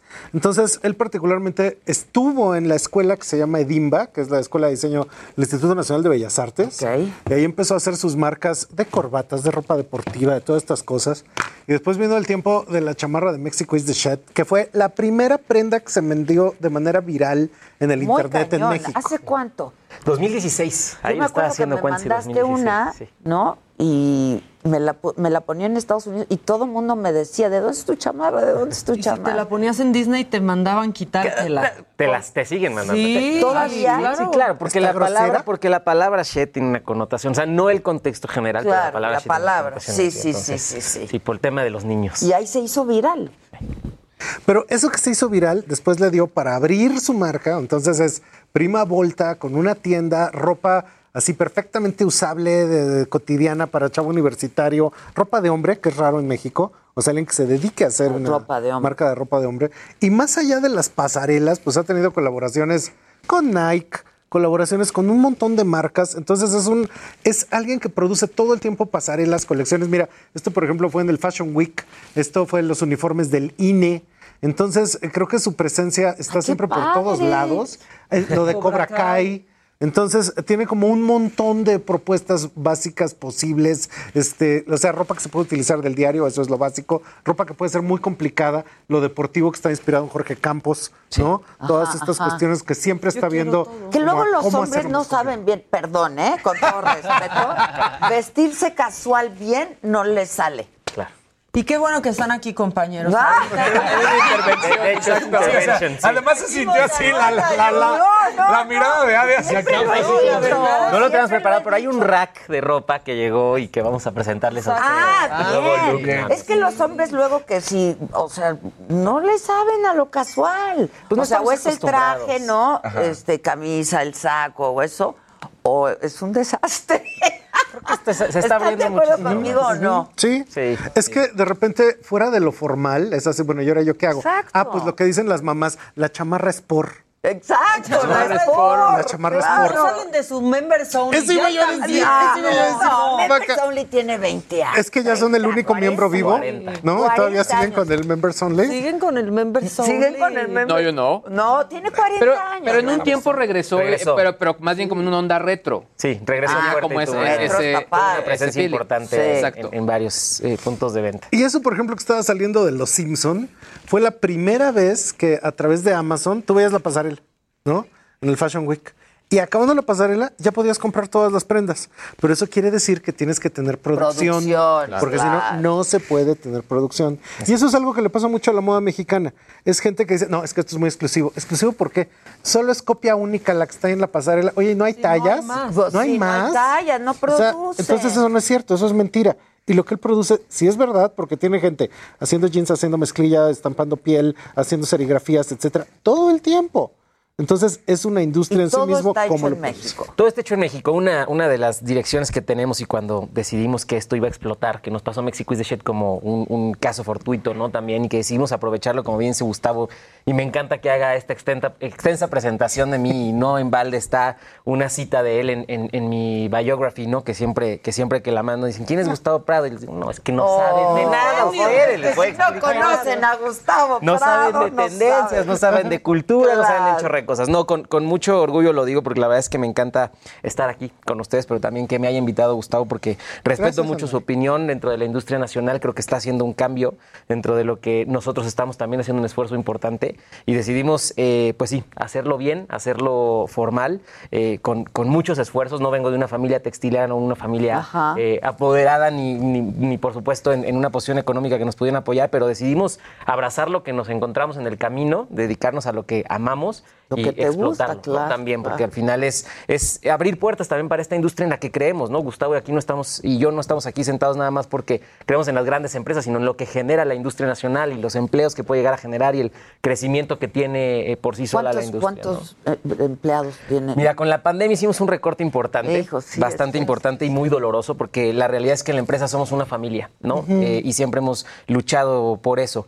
Éramos 67 personas aproximadamente, ahorita somos un equipo de 12 personas, también en una etapa bien distinta, entendiendo cómo tenemos que operar ahora con menos personas, pero también capitalizándolo de mejor manera. ¿Pero has bajado la producción entonces? No, fíjate que en realidad cambiamos la perspectiva de cómo producíamos. Hoy tenemos más claro cuál es el camino y definitivamente encontramos un nicho importante en no tener que tener una empresa tan grande para poder operar lo que tenemos. Y ahora, al contrario, estamos creciendo nuestra capacidad de producción y atendiendo otros proyectos. Oye, ¿cómo están trabajando la parte de la distribución? Porque también es importante, ¿no? O sea, obviamente la gente que te vea, que te conozca por redes, pero que pueda adquirir el producto. ¿Dónde compramos? Principalmente e-commerce. Ahorita nos hemos enfocado mucho en crecer la experiencia de e-commerce, que con Mexiquis de Shed lo hicimos muy bien. Siempre, cuando decidimos lanzar el proyecto a la venta, dijimos que tenía que ser toda una experiencia. Y los que están sentados aquí recibieron la chamarra, pues sabes, la veas por internet, ¿no? De pronto se nos agotaba porque la realidad es que jamás pensamos en la demanda. Nos sobrepasó y de pronto había gente que literalmente les llamábamos por teléfono personalmente y les decíamos, oye, tu chamarra trae 3 meses de retraso, ¿la quieres recibir o te hacemos el reembolso de tu dinero y te pones una lista de espera? No, yo me espero. Había gente que decía, no, a mí sí regresan y luego se arrepentían porque... anyways, les iba a llegar. Sí, ¿no? Somos una empresa comprometida con el servicio y con lo que hacemos. Entonces, solo era un tema de insumos, porque además nos tocó en pleno diciembre y bueno, viene el Guadalupe Reyes y los proveedores textiles es todo un rollo y bueno, ya te imaginarás. Pero bueno, al final e-commerce siempre ha sido como nuestra, donde brindamos la mayor experiencia. Tuvimos tienda en la Colonia Roma con Prima Volta, pero desgraciadamente por la pandemia tuvimos que cerrar y por ahora estamos pensando que vamos a incentivar más el crecimiento del e-commerce, que al final es súper importante, aunque de pronto, y Gustavo me podrá decir más de eso, pero la tendencia es que la gente ya quiere salir, ¿no? Quiere vivir esta experiencia de tocar las prendas, de probarse, etcétera, etcétera. Es que la verdad, la gente quiere salir, no fumar, beber, ropa, comer fuera. Y ¿dónde está el rack? No, era broma para decirles que los vamos a cambiar a todos. No, ahora nos viste. Ahora nos traes el rack. Y ya ni tu saco. Yo también. Y el pantalón. Pero es como camisa, saco. Es una camisa kimono de la última colección que sacamos. ¿Te podrías poner de kimono? Ay, mira, qué padre. Este es un gráfico que desarrollamos con un amigo de Guadalajara. Está padrísimo. Ilustrador, increíble, que también es algo que en lo que creemos. La colaboración. Es un artista gráfico de Guadalajara que se llama Daniel Barba. Increíble. A quien me lo encontré en una revista y de pronto la bendición de las redes sociales, lo contacté. Trabajamos casi 8 meses en esta colección. No estoy acostumbrado a trabajar en colecciones con tanto tiempo, pero es una colección que desarrollamos desde el textil, o sea, el desarrollo del filamento para hacer el tejido de cada una de las prendas, hasta toda la experiencia que tuvimos hace ya un par de meses que lanzamos esta colección. Pues está increíble. Y tú y yo tenemos una playera de Anuar Layón. Sí, claro. Que la hizo para Fundación Grupo Andrade, para abrir ventanas. Sí, y queremos más playeras. Dicho esto, y queremos más mercancía. Pero entonces, ¿dónde compramos? Todo e-commerce. Ahorita estamos trabajando en un nuevo proyecto para poder distribuir en diferentes puntos de venta. Estamos con lo de Cobra Kai, estamos por entrar a Palacio de Hierro. No sé si podría decir marcas ya. Sí, pero aquí estamos por entrar a esta tienda departamental. Perdónenme, la apliqué bien y mal. Y bueno, traemos un nuevo proyecto porque creemos mucho en la industria nacional, creemos mucho en lo que ha pasado en estos últimos meses y por más de 14 años he creído en esto, que es desarrollar una línea de básicos para que cualquier artista gráfico, cualquier influencer, artista, músico, me choca la palabra influencer, ¿no? Porque no les toca decir, no nos toca decir a nosotros quién es influencer o quién no, pero bueno, toda esta gente que puede capitalizar algún producto a través de una línea de merchandising lo puede hacer con una prenda de primera calidad. Sabemos que existen muchas marcas en México que lo han hecho, pero no hemos encontrado una marca por más de 14 años que le pegue al tema premium, y no solamente por hablar de premium con este este sentido de quiero lo exclusivo, ¿no? Porque no es un tema de exclusividad, es un tema de calidad para ofrecer al mercado un producto que ellos puedan tener una garantía, ¿no? De que están ofreciendo un producto que dure más de 2 lavadas. Sí, sí, pero eso, por ejemplo, es lo que decían. Sí. La ropa informal de hombre casi que nada más es playera. Sí. Es lo pero que digo, es muy difícil. Una vez más allá de la playera, este saco ya es complicado, pero sigue siendo casual. Pero sí es complicado porque no mucha gente se atreve a ponerse algo así. Y ahorita, ¿no?, que tú decías del Tecate Pal Norte, no sé. Pero una cosa, pues no, los hombres se ponen esto. Mucho ropa de música. O sea, sí me la pondría. Es todo. ¿Sábado? Sí, playeras de banda. Pero no. Sí, o sea, pero si, con si algo fuera, abajo. Si fuera a trabajar, no iría. Así. Yo. Yo sí vendría así. Tú sí, fácil. Te veo más a ti con una cosa, algo de ese tipo, sí, ¿no? Sí. No, yo, la verdad, yo ya quiero volver a radio porque estoy engordando mucho, no puedo. Entonces yo no sé si se me vería bien. Ya nada me queda. Esa chamarra es increíble. Esa chamarra yo cada vez la adoro, la de las arañas. Pero entonces tienen que ver todas estas propuestas porque básicamente con eso se crea una moda que a veces nos hace mucha falta, una moda juvenil. Porque casi que mucha gente siempre está haciendo así como trajes muy complicados, vestidos de noche muy, etcétera. Y lo que más hace falta es una cosa cotidiana del diario posible de usarse. Pero bien, sí, pero y atemporal, ¿no? También tenemos estos guiños de los highlights que siempre han formado parte de la industria de la moda. Sí, pero que una prenda que sabes que va a durar. Y hoy el consumo ha cambiado. O sea, tenemos que entender que tenemos que consumir más responsablemente porque también entendemos de la contaminación textil. Entonces tenemos que hacer productos de mejor calidad, que duren más tiempo, que no sean basura, ¿no? O sea, al final, lo que siempre digo, cuando compras en una transnacional de las que ya conocemos de fast fashion, 2 lavadas. Una prenda de $200 es porque costó 25, ¿no? Pero ahí también mi abuelita siempre decía, compra bien para que te dure. Sí. Entonces ella le invertía para que le durara más de 2 lavadas y tenías cosas buenas. Sus tenis abiertos. Mira. O sea, con el dedo abiertos, así. Y con el dedito. Bueno, la gente está preguntando dónde te ven, dónde visitan, la plataforma para comprar qué. Pues en mis redes sociales, Anuar Layón, anuarlayón.com es la página de internet. Prima Volta, que es la otra marca de la cual soy director creativo, es prima-volta-mx en redes sociales. Ahí están los links también de las tiendas online. Y el último proyecto de la línea Heraldo Radio.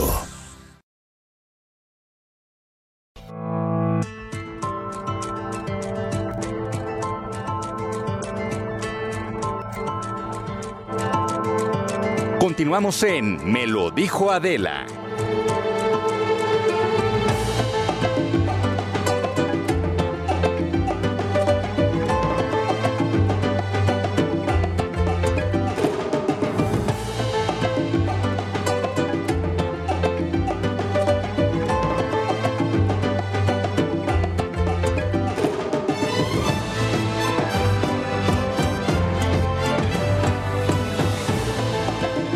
Ya estamos de regreso, me lo dijo Adela.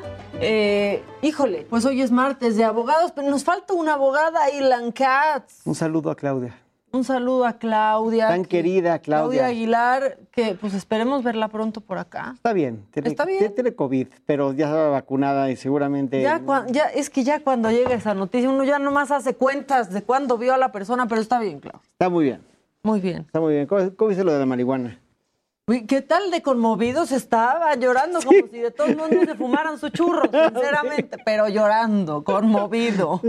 ¿Quién no hubiera pensado que tanta gente ama la marihuana? Pero yo no sé por qué se emocionaron tanto, más bien como lo viste tú, porque no entendí esa emoción. Jurídicamente, digo, hay muchas formas de verlo, ¿no? Pero en mi opinión personal creo que es magnífica la resolución, creo que es un tema en el fondo de libertad personal.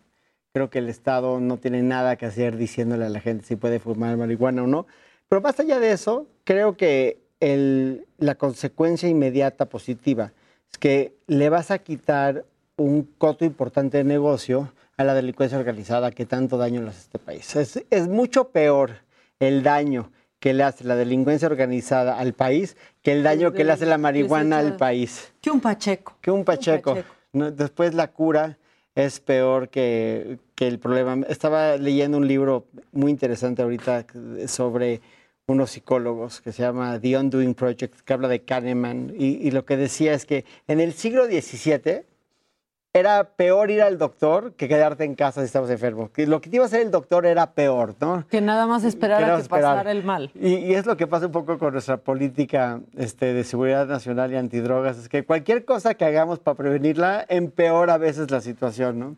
Entonces aplaudo mucho este tema de la marihuana. Creo que es el principio y creo que tarde o temprano, no sé si en nuestras vidas, pero tarde o temprano todas las drogas van a ser legales y van a haber menos adictos, porque creo que si esos recursos se enfocan en tratar a los adictos, vamos a tener que atacar un tema por lo que es un tema de salud y no un tema de legalidad. Se va a acabar el problema. Sí, pues sí, pues yo los vi llorando, muy conmovidos y los celebro. Pues sí. Vamos a celebrar, ¿no? Pues, sí.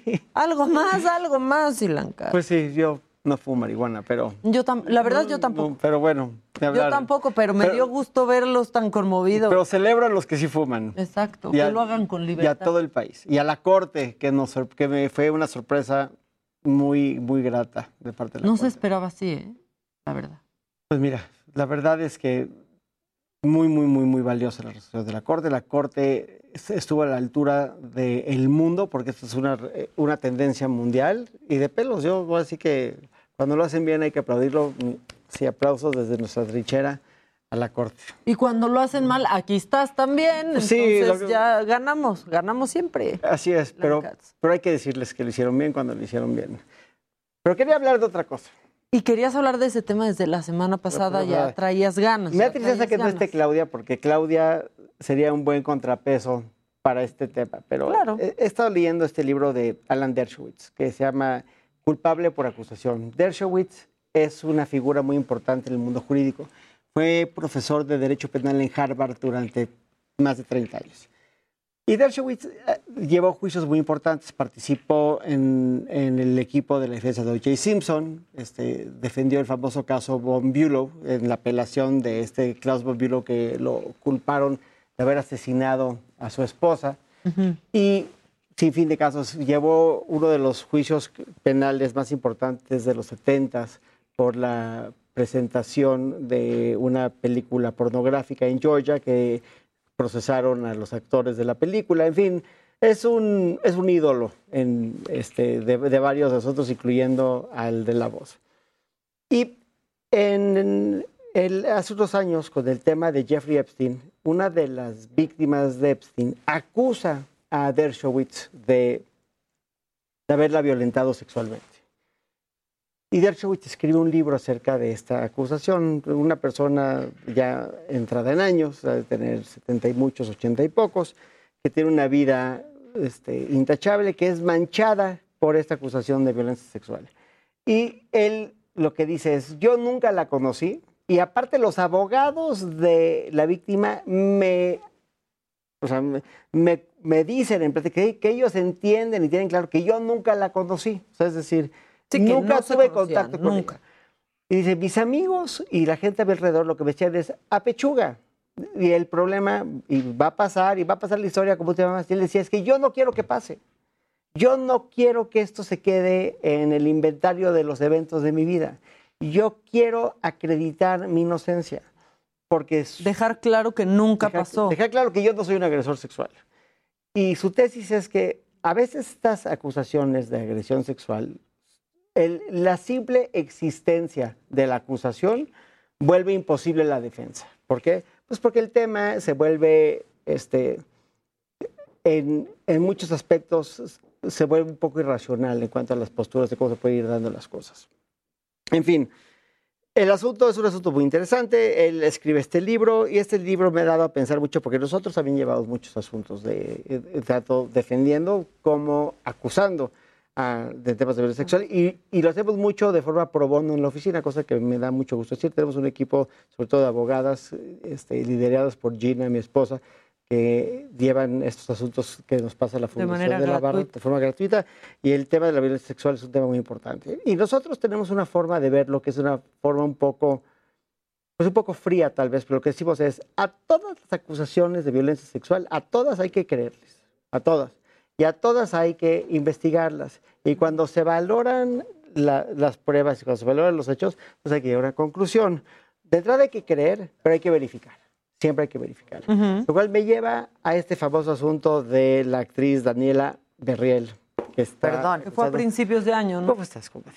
¿Cómo estás? Ya nos saludamos, gracias. Perdón, tenía una urgencia, pero me interesa mucho el tema que estás tocando, porque es tratado de conseguir ese libro, tú has tratado de conseguírmelo. Guilty by Accusation. Guilty by Accusation. De Dershowitz.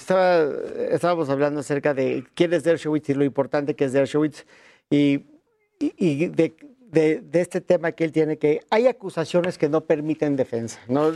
La grandeza de la acusación y el zeitgeist del momento te dejan sin defensa, ¿no? Indefendible. Pero hay un asunto que está ahorita en medios, que es un asunto que para mí es muy interesante, que es el de la actriz Daniela Berriel. Daniela Berriel en el 2020... Es que se ha hecho muy público, además. Muy público. El 14 de marzo del 2020 acusa a un señor... más bien a dos personas, pero a una persona en particular de nombre Eduardo M, uh-huh, de violarla en el cuarto en presencia de otra persona, que es este actor Gonzalo. Peña, que ahora está en España, ¿no? Es español él. Es español, uh-huh, ¿no? A él lo detienen y lo procesan por el delito de violación, y tengo entendido que a Gonzalo, si las notas periodísticas son reales, aunque la acusación es increíble, es inverosímil, lo acusan de violación comisión por omisión. Mm. Eso no existe, o sea, es decir, es un sinsentido jurídico, o sea, es la violación, o violaste o no violaste, pero no puedes violar sin violar. Como si lo hubiera hecho, pero no lo hizo. Es que del homicidio, la comisión por omisión es te mato porque no te di tu medicina. Entonces, uh-huh, la comisión es una omisión. Claro. Pero en la violación pues no se puede violar. Entonces, es un sinsentido jurídico. Absurdo. Y después, en fin, ahorita regresamos al tema de Gonzalo. Pero esto es lo más interesante. Cuando ella presenta su denuncia, se hacen unas muestras biológicas genéticas de Daniela Berriel, la víctima, ¿no? Y estas pruebas se archivan. Cuando detienen a Eduardo lo están en la cárcel, le sacan muestras biológicas también, tengo entendido que de sangre y de saliva. Okay. Y durante el proceso, ¿no?, el MP ofrece la prueba de ADN, de las muestras que ya tenía. Eduardo dice, adelante, tómenme las muestras. Y en medio proceso se descubre que no empatan el match, no hacen match la prueba genética de Daniela con la de Eduardo. Y se sobresee el juicio, que es lo que debe pasar. Porque no, pues no había. Pues porque el código lo dice, cualquier prueba que acredita que el inculpado no participó en los hechos, pues es motivo de salir, ¿no? Pues sí. Si dice ella, él me violó, se hacen unas pruebas, esas pruebas se puede hacer una prueba del ADN del semen que ella tiene adentro de ella, porque sí tenía semen adentro de ella. ¿Después de cuánto tiempo todavía se puede? ¿Cómo es? Pues la prueba de él se puede hacer en cualquier momento, desde que se hizo al día siguiente. Ah, se la hizo. O sea, ella denuncia del momento. Al día siguiente. No fue tiempo después, ¿no? De inmediato se hizo, ¿no? Exacto. Se le hace la muestra biológica, y de esa muestra biológica hay, pues, residuos de semen, y se hacen ahí la muestra de ADN. Pero no pertenecen a él. Dicen, no empatan de él, o sea, no son de él. Ella no hace en su acusación, jamás dice que estuvo con otra persona o que tuvo un encuentro sexual entre que declaró y la violaron. Ella lo que dice es, me violaron, se hacen las pruebas, sale la muestra biológica, después detienen a esta persona, la fiscalía ofrece la prueba. Yo creo que la fiscalía lo hace pensando que, pues, obviamente van a hacer lo mismo, porque ella dice, él me violó y él está en la cárcel. Entonces, lo que pensaron es que iba a ser una prueba que iban a hacer match perfecto. Irrefutable. Y no ocurrió así. Entonces, se sobreseía el juicio. ¿Qué es el sobreseimiento? El sobreseimiento es el fin del juicio, o sea, el fin del procedimiento. No hay materia. Sí, y hay una serie de supuestos en el código, pero pues cuando queda claro que el imputado no participó en los hechos, pues tiene que sobreseer el juicio. Y esto tiene una gran lógica, porque dices, oye, ¿por qué va a seguir gastando recursos el Estado en un juicio que es carísimo cuando ya te acreditaron que el señor es inocente? ¿Y por qué va a estar el señor en la cárcel si ya te acreditó que es inocente? Que no es él. No fue él. A pesar de eso, la defensa presenta una apelación. Y la batida de la apelación, si no me equivoco, es que ellos no tuvieron la oportunidad de controvertir la prueba. En este caso, yo creo que... ¿Es manipulable la prueba? Mira, nunca lo he visto. O sea, yo te diría que no es manipulable. O sea, sería interesante hacer un análisis de si es manipulable o no, pero lo que te puedo decir es de que no hay prueba más certera en el mundo que la prueba genética. La prueba de... Además, a ver, dicen sí hay semen, hay residuos, pero no corresponden el ADN al del acusado, ¿no? Digo, más claro, imposible, ¿no? Pero esto me parece que es un tema que es sumamente interesante. Daniela Berrell lo que dice es corrupción, no puede ser. Entonces grita a los cielos. Van con Gonzalo Peña, que estaba en España, le rinden una declaración a pesar de que es acusado. Y obviamente cualquier declaración que le hiciera a una persona que está acusada, pues podría ser motivado a decir lo que quiere la parte que lo acusa, ¿no? Claro. O sea, carecería de mucha, pues de certeza la prueba de un testigo. Si por sí los testigos no son creíbles, o sea, carecen de mucha credibilidad en la forma que se tiene que valorar las pruebas comparado con la prueba científica. A pesar de eso, con un notario local rinden una declaración. No sé qué diga la declaración, pero sé que la quieren aportar. Pero veo que siguen actuando en un asunto que está sobreseído. Y este es mi punto. Mi punto es, cuando una persona es acusada de violencia sexual, si es culpable, pues obviamente todo el peso de la ley, ¿no? Hasta la horca, lo que sea. Pero cuando una persona es inocente, su imagen es dañada de por vida. El daño moral que se le genera a la persona es brutal, es del tamaño del mundo. Y eso, o sea, aunque vayas y demandes por el daño moral, eso ya. O sea, estás manchado de por el día que te cases, luego de que se casen tus hijos. Tizna mancha, como dice el presidente, ¿no? Si no tizna mancha, y es cierto. Totalmente. Pero entonces, a ver, esto pasó hace un año. El acusado sigue detenido. Ya no. Porque se sobreselló. Entonces está libre. Está libre porque se sobreselló. Pero ellos quieren apelar. Apelaron. Ya apelaron. Y el argumento de la apelación es que ellos no tuvieron la oportunidad de controvertir la prueba, pero mi punto es, pues no es una prueba controvertible. Aparte de que técnicamente hablando, pues no es una prueba que aportó la defensa, la aportó el Ministerio Público y por ende siempre estuvo a la vista. Y aparte el sobreseimiento se lleva a cabo sin... Si no me equivoco, que no tengo por qué equivocarme porque esto se supone que de esto se lleva a cabo en una audiencia. Es decir, en una audiencia tú solicitas, conforme al artículo que es el 327, una audiencia para que se sobresea el asunto y dices, oye, pues tengo aquí una prueba incontrovertible que acredita la inocencia y el juez tiene que determinar sobre la procedencia del sobreseimiento o no. Y el efecto del sobreseimiento es que, aunque es el fin del procedimiento, tiene efecto de sentencia absolutoria. Es decir, todos los beneficios de una sentencia absolutoria, incluyendo el non bis in idem, que es que nadie puede ser juzgado dos veces por el mismo hecho, tienes los mismos beneficios. Entonces, este es un señor que ya acreditó su inocencia. Vamos a ver cómo resuelve la justicia del Estado ahora en la apelación. Pero mi punto es, como dijo... mi amiga, se pone el nombre, pero sí es mi amiga. Como dice Sofía Aguilar, sí hay hombres inocentes, sí los hay. No todas las acusaciones de violación, no todas son ciertas, ¿no? Y yo que ahorita tengo un asunto, que no voy a hablar del asunto, tengo un asunto que para mí es un asunto sumamente importante, de un menor que ha sido acusado de violencia sexual, cuando hay miles de pruebas del ronco pecho, inclusive de la supuesta víctima, que esta persona no lo pudo haber hecho, que es una persona inocente. El daño que se hace es terrible. La verdad es que yo no me imagino una cosa más valiosa después de nuestra libertad y nuestra vida que nuestra dignidad. Sí, ¿no? Y me parece terrible. Y lo que pasó con Gonzalo Peña... Bueno, también que estaba acusado de esto, estaba estrenando telenovela, lo sacaron de la telenovela, acabó en España y su carrera aquí... Y la acusación es inverosímil. ¿Cómo puedes acusar a alguien de violación por omisión? O sea, lo que dicen es que... ¿Qué le estaba viendo? ¿Qué le estaba en el cuarto? Que sucediera. ¿Qué le estaba en el cuarto? Pues sí, pero eso no es comisión por omisión. O sea, eso es otra cosa, ¿no? Aparte, tengo entendido, esto no me consta, pero lo que me dicen es que los testigos lo que dicen es que ella era pareja de él.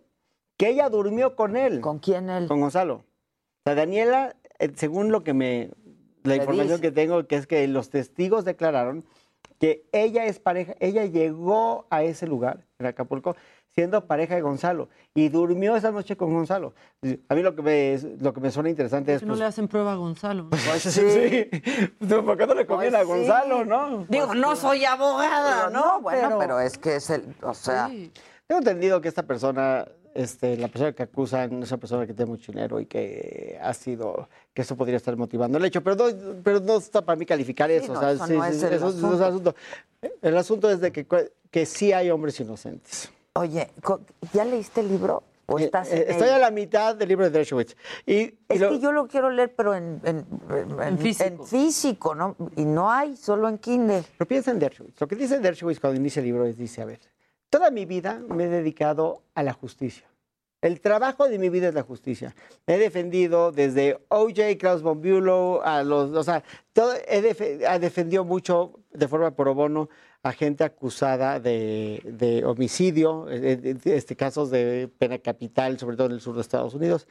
Y llega una persona que yo no conozco, que nunca he visto en mi vida, que está acusando a una persona que sí conozco, con la que he tenido una relación profesional y personal, y me acusa de violación y destruye mi imagen para toda mi vida.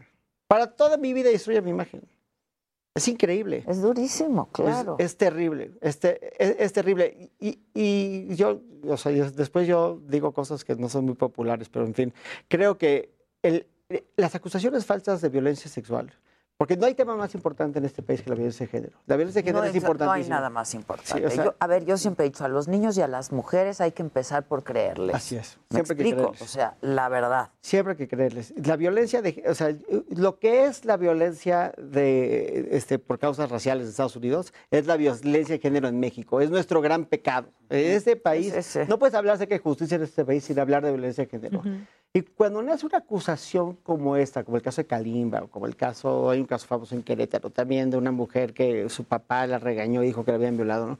Cuando se hacen esas acusaciones falsas, es como aventarle un martillo a la maquinaria y echarla a perder, ¿no? Por eso tenemos que, a todas hay que creerles, estas acusaciones son muy importantes, hay que tomarlas súper en serio, claro. Pero hay que valorar las pruebas, ¿no? Lo que no hay de la... ¿Ya lo consiguieron? ¿En dónde? Ay, muchísimas gracias. Salió más fregón que yo. En un bloque lo consiguió. Oye, muchas gracias. Qué padre. ¿Mandamos por él o qué hacemos? Porque sí lo quiero leer, la verdad. Me interesa mucho el tema a mí. Es un gran escritor. Yo soy... Lleva 20 libros. Lo único que no me gusta de Dershowitz es que era pro-Trump, y a pesar de ser liberal, pero bueno. Nadie es perfecto. Nadie es perfecto, pero pues he leído... Pues ya sabes, críticas del libro, y parece ser que está muy interesante, muy bien escrito. Sí, y hay un artículo del New Yorker muy importante que habla acerca de la psicóloga Elizabeth Flotus, que es la gran experta sobre la memoria, y la han usado en todos los juicios que hay de violencia sexual, han usado el testimonio de Flotus. Lo que dice Flotus, que a mí me parece muy interesante, es que estos temas de violencia sexual no siempre son blancos y negros.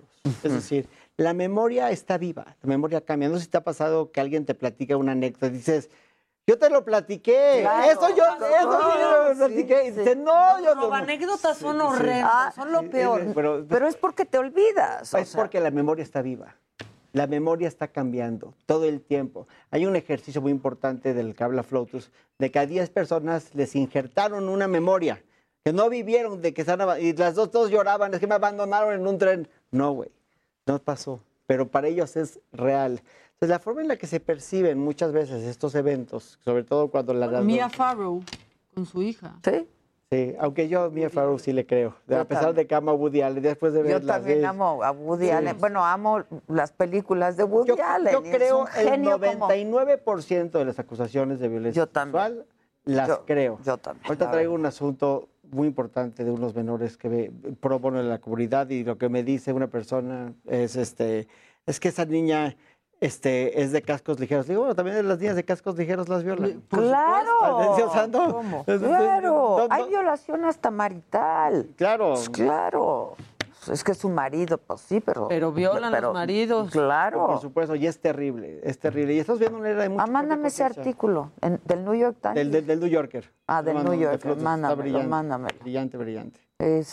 Y bueno, pues ya luego podemos comentar el libro porque ya lo voy a tener y no por Kindle. Y vamos a poder, sí, lo vamos a poder hacer fumando marihuana. Físico. Fumaremos marihuana y leeremos pues el libro. ¿Quién sabe qué va a pasar con eso, no?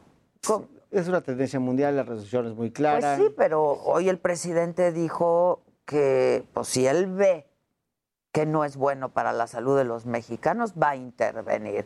Porque al presidente no le gusta. Tendencia mundial también son las energías limpias, exacto, amigos. Miren. Amigos. Pero pues los exenios duran 6 años y las resoluciones duran para siempre. Eso es un precedente importantísimo. Pues sí. Vamos a ver qué. Pero sí es histórico lo que pasó ayer en la Corte. En México sí. Sí, es histórico, es muy importante. O sea, ya se permitía el uso. El consumo, digamos. Lo que dice la resolución es que no se puede prohibir el uso. Exacto. Esa es la esencia. Entonces, pues, si no se puede prohibir, o sea, ni todo poquito, lo que no es, mucho, todo lo que no está prohibido está permitido. Exacto. Pues entonces no se puede prohibir. Porque antes lo que se permitiera, pues, el uso, ¿no? Pero cierta cantidad. Ahorita no hay eso.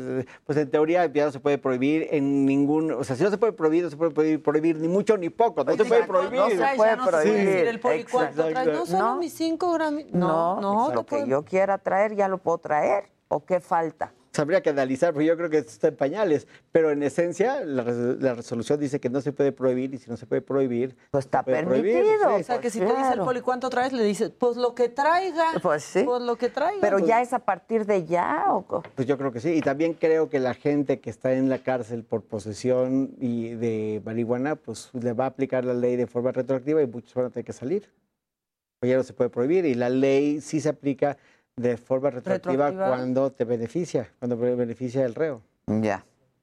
Bueno. Momentos pues, interesantes. Estamos momentos viviendo. Interesantes, ¿eh? Pero, y a mí, pues, no quiero decir fascinante el tema, pero sí me preocupa el tema y me ha ocupado desde hace muchos años. Entonces, este asunto de la violencia a la mujer en cualquiera de cualquier tipo.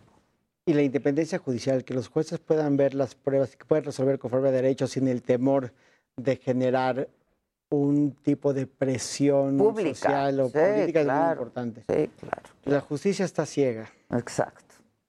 Gracias, Katz, como siempre. Muchas gracias. Comentaremos el libro si me llega pronto. Muchas gracias. Saludos a Claudia. Y nada, pues mañana nos vemos 9 de la mañana. Nos escuchamos a partir de las 10. Me lo dijo Adela por el Heraldo. Gracias, que tengan buen día. Heraldo Media Group presentó Me lo dijo Adela con Adela Micha.